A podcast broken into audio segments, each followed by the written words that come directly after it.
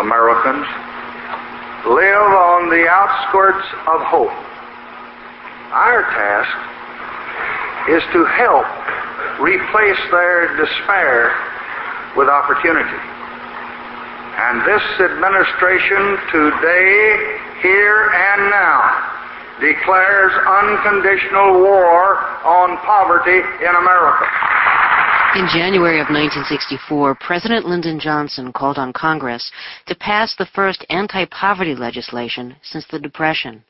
Now, as Congress debates the future of welfare, PBS begins a new series that examines the war on poverty, the series of initiatives launched by Johnson with the intention of ending poverty. Clearly, Johnson's program failed to eradicate poverty, but what it succeeded in doing is still hotly contested. Some say the war on poverty helped create poverty by funding